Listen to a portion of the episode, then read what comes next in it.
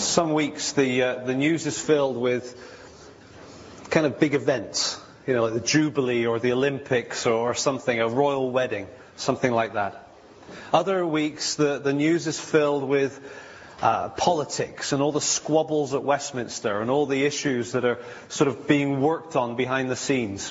Other weeks there's a, a war or a natural disaster, an earthquake or a flood or something like that. But I think the most troubling weeks are the weeks where the news is filled with humans, uh, human inhumanity to humans. You know what I mean?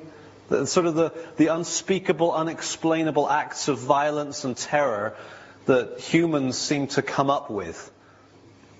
We've uh, been particularly moved in recent weeks, haven't we, with news relating to innocence, to children.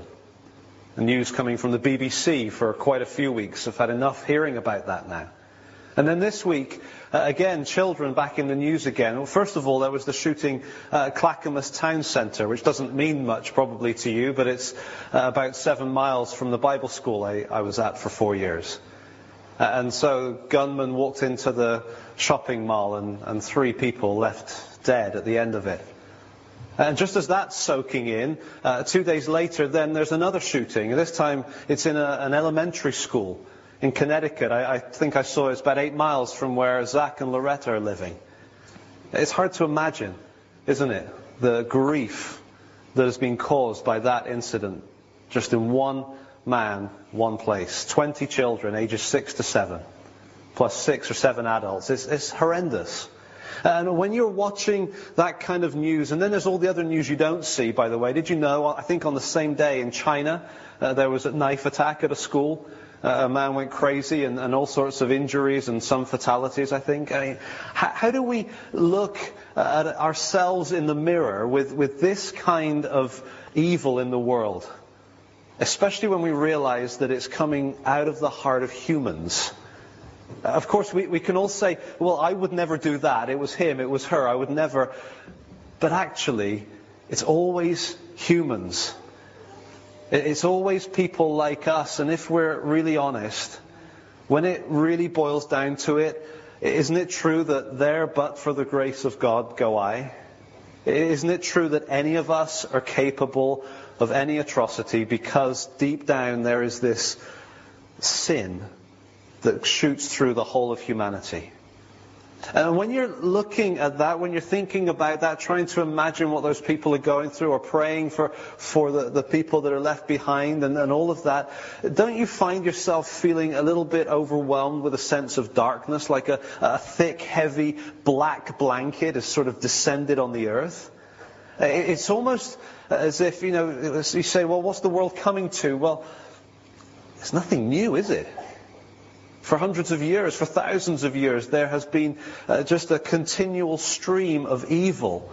And, and, anywhere we look in history, we, we find ourselves going, what is our problem?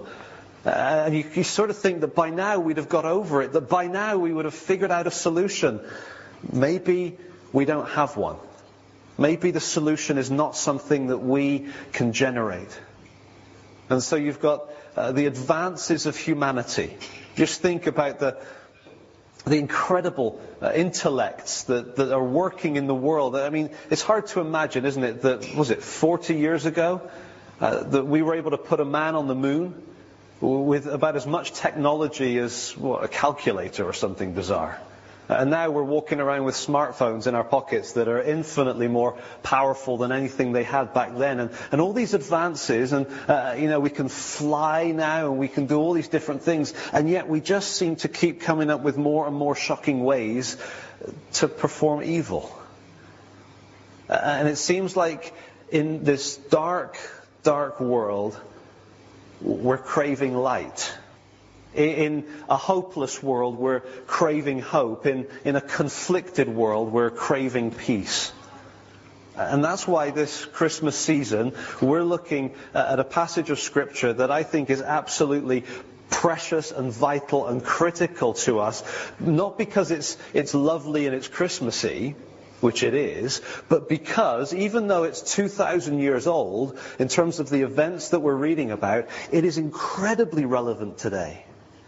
And the passage we're going to look at today in Luke chapter 1 uh, is so relevant, it's so important. I have to tell you that as I've looked at this, uh, in light of what's happened this week, I am more passionate to preach Luke 1 this week than I was last week. Why is that? Because it's so relevant to us. So let's get our Bibles and let's look. Because in this passage, we're not just going to see some historically nice kind of Christmassy stuff. We're going to see some content here that I think is a message from heaven that we need to hear. Light in darkness, hope in hopelessness, peace in the midst of conflict. Okay, so uh, we've, we've been going through Luke 1, and, and we're kind of leading up to Luke 2, funnily enough. And Luke 2 we're going to look at next week. Luke 2 is the birth of Christ. It's, the, it's really what we sang in that carol that's as long as me. Uh, the, the whole uh, story of the angels and the shepherds and all of that. The angels come, and the angels say, peace on earth. So right there, wrapped up in the birth of Jesus, is a declaration that it's about bringing peace to this earth. Now, did the angels just get carried away in the moment, in kind of the special moment? I mean, they must have been waiting for quite a while for their, their chance to sing to those shepherds. Did they get carried away, or was that actually the truth, that peace is very much part of the Christmas message? And if so, how? I would say it is part, and I, uh, it's not just that I trust angels, I tend to, uh, the ones that are on God's side, that is, but it's because in chapter 1, the theme of peace and the theme of God's king coming to reign on earth and to put things right is weaved all the way through the chapter. It's, it's flowing like a stream, and we've noticed it every week. It's been subtle, but it's been there. And so, two weeks ago, we, we thought about the story of Zechariah, this elderly priest who went into the temple and he met Gabriel, angel from God's presence. And he came out of the temple unable to speak. You imagine the look on his face, right? Just kind of staggered out. He'd just seen Gabriel. And he was bursting to tell them three bits of news, but he couldn't say a word. He wanted to tell them, I'm going to be a dad. Even in my old age, I'm going to be a dad. And more than that, he wanted to tell them, my boy is going to be special. And I'm not just saying that. He is, really. He's going to be great in the sight of the Lord. He's going to be the, the, the, prophet that God is sending before. Well, that's the third thing. If my son is the prophet that God is going to be sending before the Lord, that means the Lord is coming. God is coming, folks. And that's what Zechariah was longing to speak and, and to declare, but he couldn't say a word. And then last week we saw that Gabriel visited Mary, a relative of Elizabeth. She was up north in Nazareth, a, a young teenager, a virgin pledged to be married. And Gabriel came to, to Mary with even greater news than he had for Zechariah. Zechariah was going to be the dad of the, the, the kind of the go before, the preparer, the road builder. But Mary was going to be the mother of the Lord himself. Not just a baby that would be great in the sight of the Lord. No, this one would be great. That, that's a description that's used of God in the Old Testament. This one's going to be great. He's going to be the Son of the Most High. This is God the Son becoming a human in you, my dear. And Mary was blown away by that, but she trusted and she believed. And then she went to visit Elizabeth, and they probably chatted a little bit, I would imagine. And, and in the midst of all of that, Mary sang that great song that uh, sometimes is called the Magnificat, or, or, or Mary's song. It's just the Latin for the first word of, of what she sings. Praising God that this great and powerful God cares for the lowly little people. That's what Christmas is about, isn't it? How God cares for the little people enough to step in and take people like Mary and, and do what he did for her by sending his son. So that was last week. Now, this story today brings us back to Zechariah again. The months have passed. Elizabeth has the child. Okay, and, and eight days later, standard custom, they all gather round to circumcise the child. I'm glad that's not our custom. I wouldn't want that to be a public event, but, but they gather round and actually, they're going to make it a naming ceremony. And they're getting all carried away with all the, the hype of the moment. And they're thinking, yes, yes, he must be called, well, typically, he'd be called his grandfather's name. well, he probably hasn't had his grandfather around for quite a while. Zechariah is so old, he looks like a grandfather. Let's name him after Zechariah. Uh, or, or maybe, let's be fair, maybe they're so delighted for Zechariah that it seems obvious that they'll name him after his dad. His dad's a good man. And Elizabeth, the spoil sport, says, no, he's going to be called John. And they all look at her like, what do you want about John? You've got no John. You haven't got an uncle John. You haven't got a cousin John. You haven't even got like a nephew John or any John. There's no John John anywhere in your family. What are you talking about? And so then they go to Zechariah because surely he will be okay with their idea. Don't you love how everyone wants to name your children? This is why Melanie and I never tell people the name of our child before we have a child. Because we don't want people's opinion, honestly. We, because everybody wants to go, oh, oh, or, or, you know, whatever. Where'd you come up with that? And so, so we keep it quiet because everybody's got an opinion when someone it looks like a Steve. No, no, it looks more like a John. Uh, and so they go to Zechariah. Surely he'll see sense. And they signal to Zechariah, uh, and he can't talk, which he must be used to by now, nine months later. But he gets a, a tablet, and he scratches on the tablet. Notice what he scratches? We, we read it earlier. He doesn't scratch, he will be called John. That's what Elizabeth said. No, he says, John is his name, literally, or his name is John. It's already determined. That's interesting, isn't it? Because when he was told that his name was going to be John, that was the last time he could speak. That was when he said, Huh? Have you seen my wife? That's not going to happen. And he doubted, and he's been silent ever since. He's learned his lesson because now he doesn't doubt. He doesn't say his name, eh, kind of, let's go John-ish. And he's got it now. He trusts, and he goes, no, his name is John. I get it now. I am trusting God. And he says, His name is John. And verse 64, uh, immediately his mouth was opened and his tongue was loosed. Sounds exciting, doesn't it? And he began to speak, praising God. Can you imagine nine months of pent up? What's he going to say? What is Zechariah going to say? Well, that's a great question. Uh, verse 65 the neighbors were all filled with awe or fear. They were, they were, they were sensing something heavenly is going on here. And throughout the hill country of Judea, people were talking about these things. Everyone heard, who heard this wondered about it, asking, what then is this child going to be? For the Lord's hand was with him. You can imagine, can't you? All the, all the neighbors, all the grapevines, just everybody would have heard about this good, godly old couple who miraculously are with child in their old age. And then the boy is born, and then this bizarre naming thing happens. And in that moment, uh, his father starts speaking and praising God. Everybody was all over Twitter. 2,000 years ahead of time. They were all tweet- tweeting about this. They were all wondering, what is going on? Because surely God is involved with this child. And so there's two questions. There's our question. What would, what would Zechariah say? Because they heard it. And so, say what? That's question one. Question two is their question. Be what? What, what is this boy going to be? It's so obvious that God is involved here. This child must be something special. And so, say what? Be what? The two questions that are then answered by the rest of the passage. Okay, so let's look at Zechariah's song. It starts with an introductory comment in verse 67. And then we get his song. And this song is so significant, I want us to double underline it as we hear it, okay? I want us to, to, to really get a sense of what Zechariah is saying here, because this is the part that is so massively relevant for us. This is the part that offers light in darkness, hope in hopelessness, peace in conflict. So let's look and see what Zechariah has to say. Verse 67, his father Zechariah was filled with the Holy Spirit and he prophesied.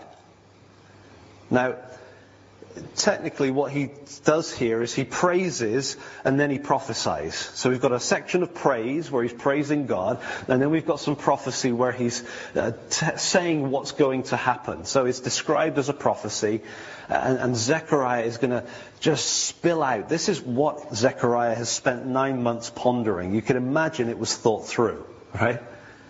And, and uh, just for any of you that come, maybe you've had uh, Anglican sort of higher church background, or maybe you've had Catholic background. This is the song that's referred to as the Benedictus. Okay, it's just the Latin word for the first word at the start of it there, blessed be, or something like that, Benedictus. Okay, so the, don't, don't think there's anything mystical about the name, but just if you hear the name, that's what is referring, this is what that's referring to. And part of the reason that, that it has a name and that it has been used down through the years is because of the significance of what is said here. Okay, so I really am trying to build this up so that we don't just go, oh, there's going to be a song. No, I want us to have our hearts open and say, okay, what is it? That Zechariah spent nine months with his Bible open, scroll of Malachi on the table, pondering, thinking, with no distraction of his own voice. What is it that he's ready to say? Let's look at his praise first in verses 68 through to 75. Let me read this through just as it is, and then I'll uh, point to three things that uh, are going on here, some repeated ideas. See if you can sense the repetition. Praise be to the Lord, the God of Israel, because he has come and redeemed his people.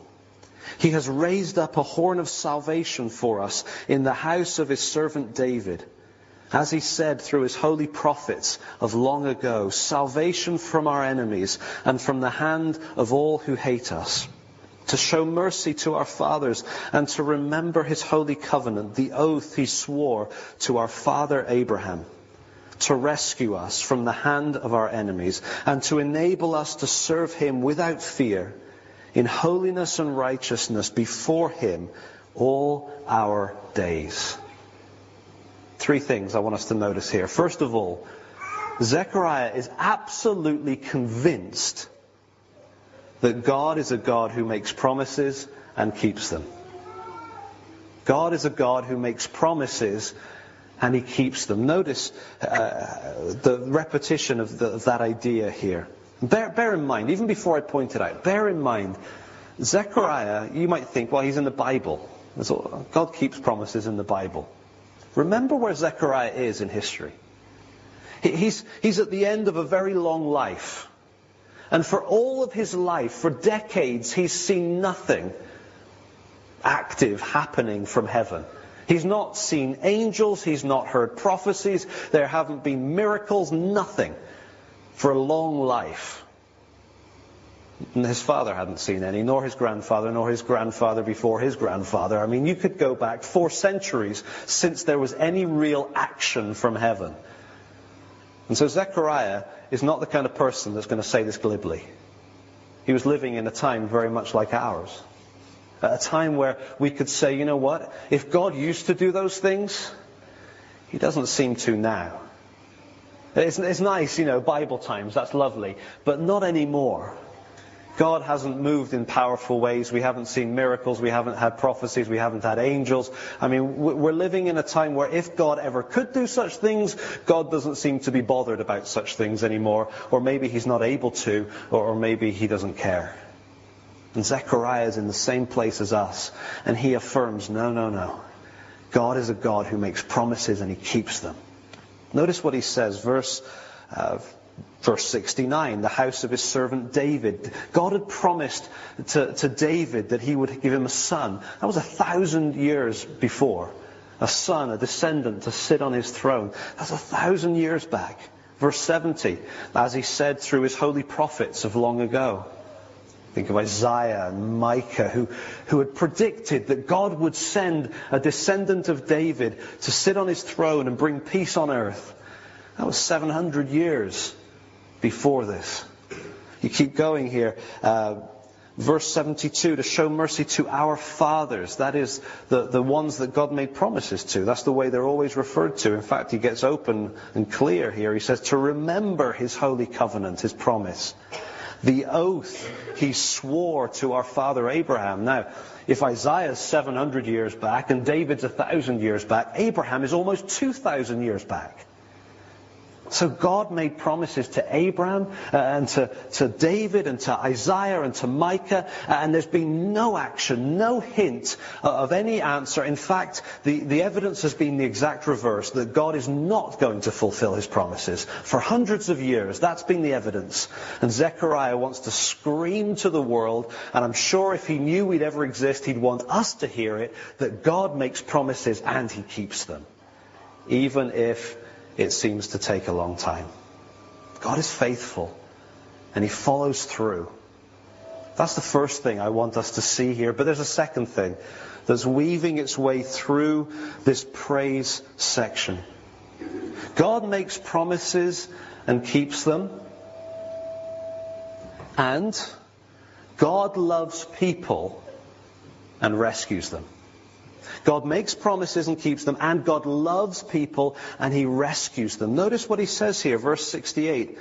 Praise be to the Lord God of Israel because he has come and has redeemed his people. He has raised up a horn of salvation, deliverance for us. Verse 71, salvation from our enemies. Um, verse uh, 74, to rescue us from the hand of our enemies, redeeming, rescuing, delivering, saving.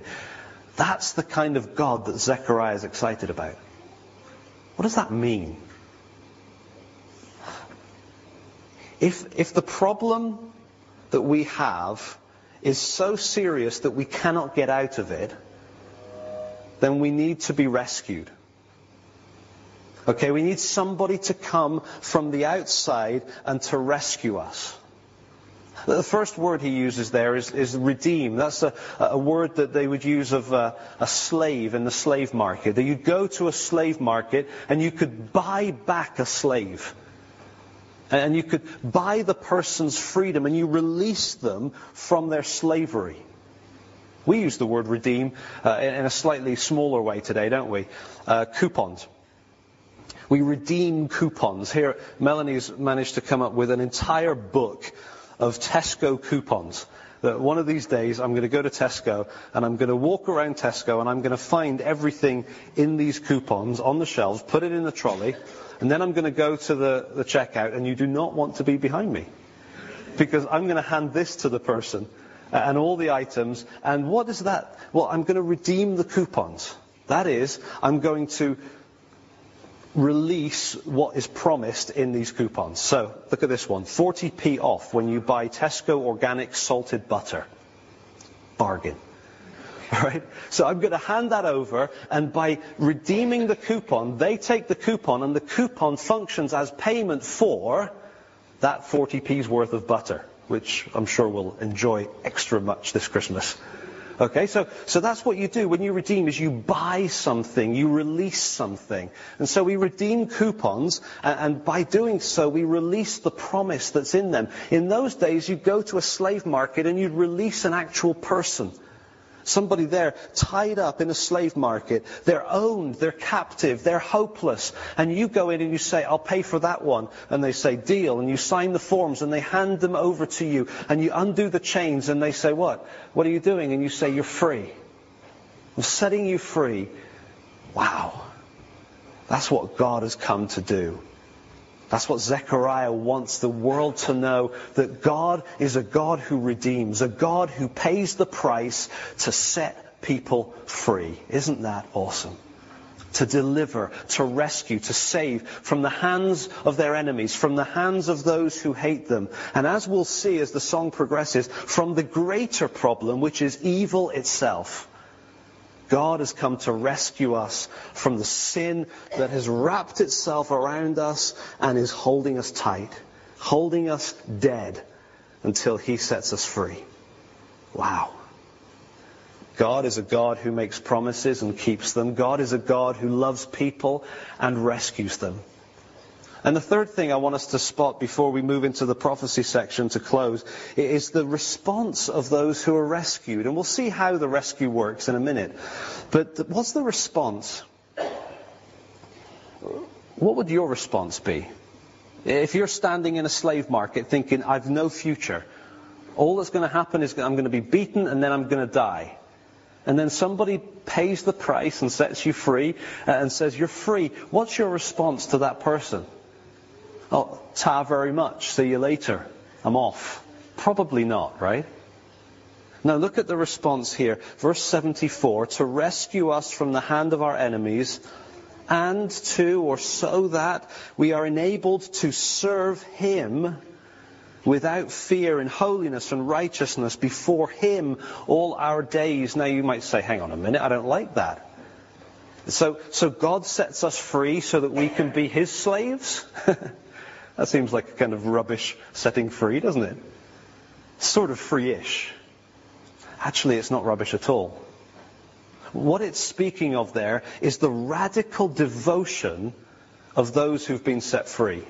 You, you wouldn't just say thanks, see you, if, if somebody set you free in a human slave market, would you? Wouldn't you say, oh, I owe you everything. I, I, I want to serve you for the rest of my days. It's the, it's the response of a heart that has been captivated by such extravagant love that you would pay to release me. I'm yours. You see, that's what he's saying here. Zechariah uses the word serve that is used for priests. Typically, it's used for the, the priest serving in the temple, doing the, the temple rituals. And I'm sure that in his mind, the whole package makes sense. A priest is somebody set apart from normal life to serve God. They look different. They wear different clothes. They're, they're, they're, kind of a bit stand out from the world kind of people because they are wholly consecrated. And Zechariah says God has come to rescue us so that we can all be set apart from the world to serve Him. In a world of darkness, we can be those dressed in His righteousness. In a world of evil, by a miracle of God's grace, we can be holy. You, you, you, see, it's exciting, isn't it? You see how God does something that is utterly transformative. He doesn't just set us free and let us go back to our own devices. I mean, that's an option, but it makes no sense. He sets us free so that we can be transformed to live for Him. There's a myth in this culture that churches are filled with people who think they're better than everybody else. We don't. If truth be told, we know we are as bad as anybody else. In fact, to use the words of Paul, who wrote half the New Testament, I'm the chief of sinners. We know how desperately sinful we are, and yet God, in His grace and in His mercy, has set us free from our sin, set us free from death, and our response is, Oh Lord, I want to live for you. And the amazing thing is not that we're sinful. I'm never amazed by my own sin. I just go, oh, Lord, I hate that. What amazes me is that He gives us His righteousness so that those of us who are His could stand before God right now and be considered perfect, even though we're not. And what amazes me is that over time He's working His holiness into me and into us. That, that surprises me. God is a God who makes promises and keeps them. He's faithful over the long haul. God is a God who loves people and he rescues them. And those he rescues are captive to him to live lives of holy righteousness, which is a positive. I know it sounds so dull and negative, but it's a great positive to live righteously for God as He empowers us and works in us and, and brings us into all the life that only He can give. Now that's the praise. But then he gets into the prophecy. Uh, this final four verses, Zechariah says what is going to happen. This is where he starts to bring some clarity. Because everything we've seen so far sounds wonderful. Yes, God keeps his promises. Yes, God rescues people. Praise God. And yes, if I'm rescued, wow, yes, I'll serve him. How does that work? What does God actually do? Well, first of all, he talks about his son, John. Verse 76, he says, and you, my child, just imagine this elderly father holding this little baby in his arms. He says, you, my child, will be called a prophet of the Most High, for you will go on before the Lord to prepare the way for him. There's, a, there's the, someone coming called the Lord. The Lord is coming. That's going to be critical here. And John's role is going to be to prepare the way. It's like the construction worker preparing and paving the path so that, that the Lord has something to walk on. He's preparing the way for the Lord to come.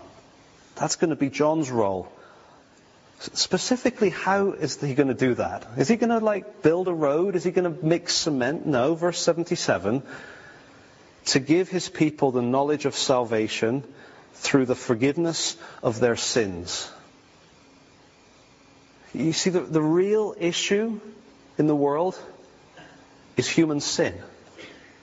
I was reading about a, an editorial in one of the newspapers years ago, decades ago, uh, and the editorial ended with the question, what is wrong with this world? And G.K. Chesterton wrote back and he said, uh, Dear sir, in answer to your question, what is wrong with this world? I am. Full stop. And he's right, isn't he? It's easy to point the finger and blame others and, and the, the, you know, the extra evil types that, that seem to exist. But actually, the problem is me. The, the problem is, is you. No offense.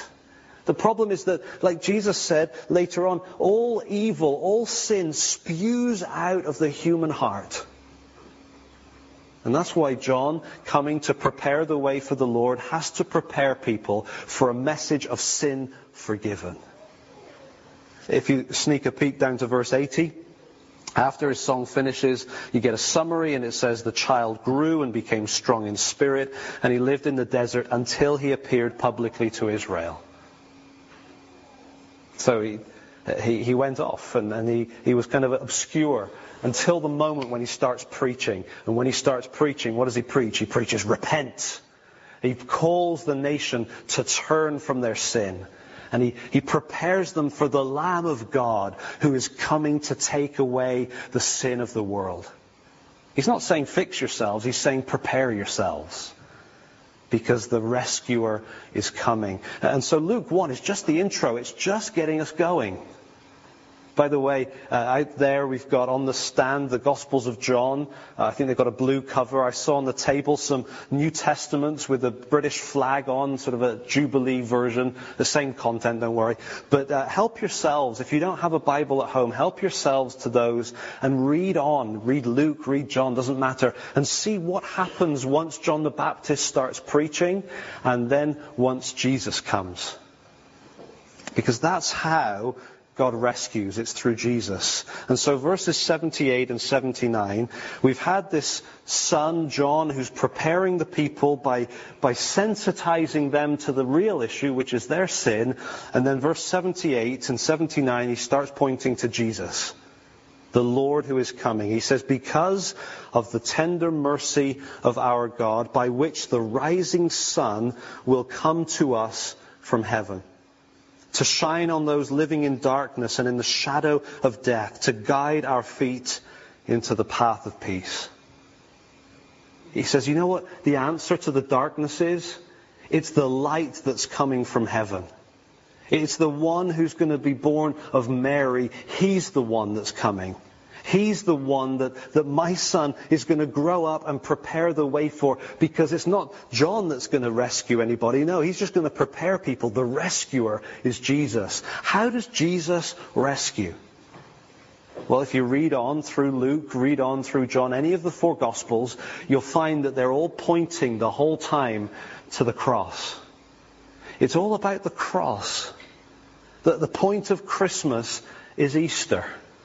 The reason Jesus came into this world was so that he could go to the cross and die and pay the penalty for our sin. The Bible tells us that there will be a payment made for every sin. And when you see the injustice in the world, don't you cry out for justice? Doesn't your heart say, Oh Lord, there must be justice? There is. There has been, there will be.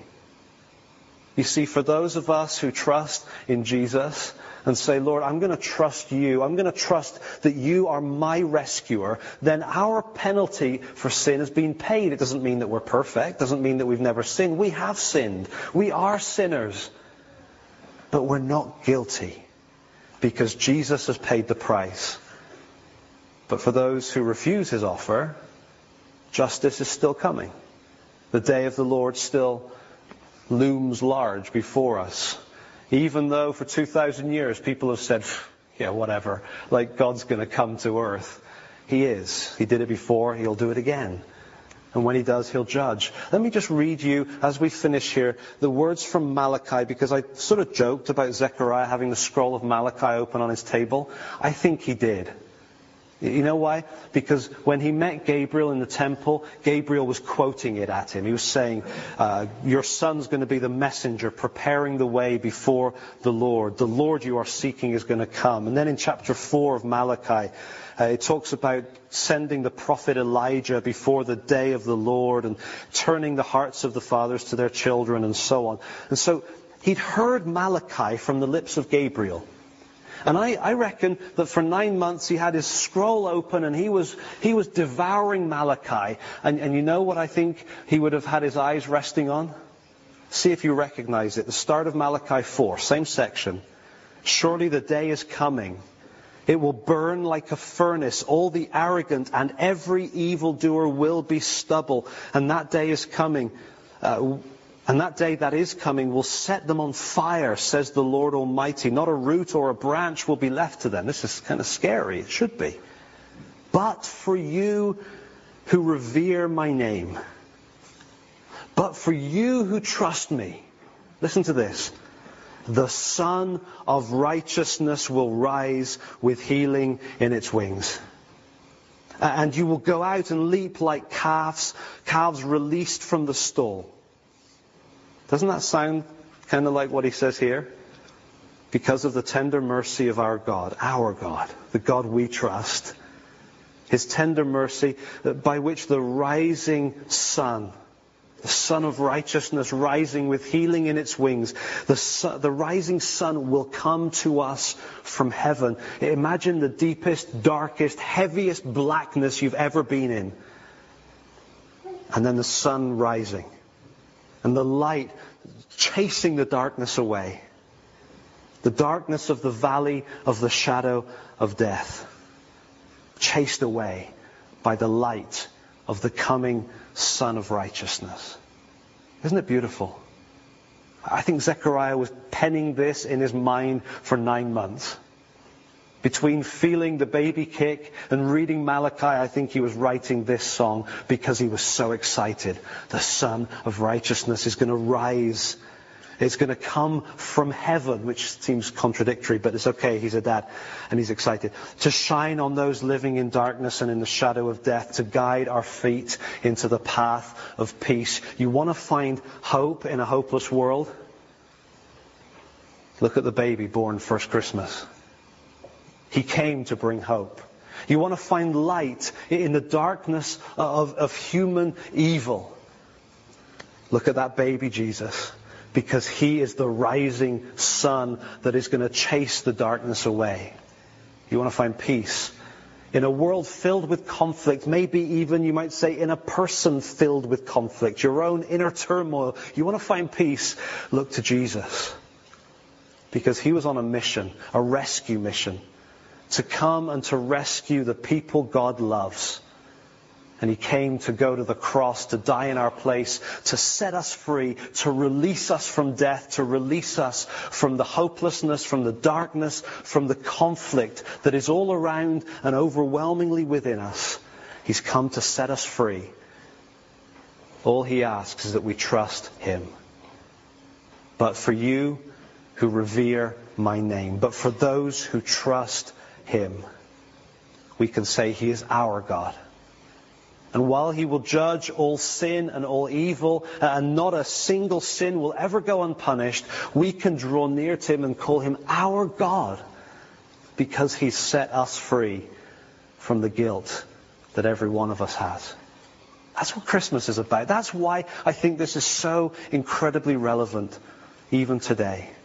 Let me encourage you Grab a gospel. Matthew, Mark, Luke, John. You pick. Pick your favorite name out of the four and read it through and see just what kind of God we have.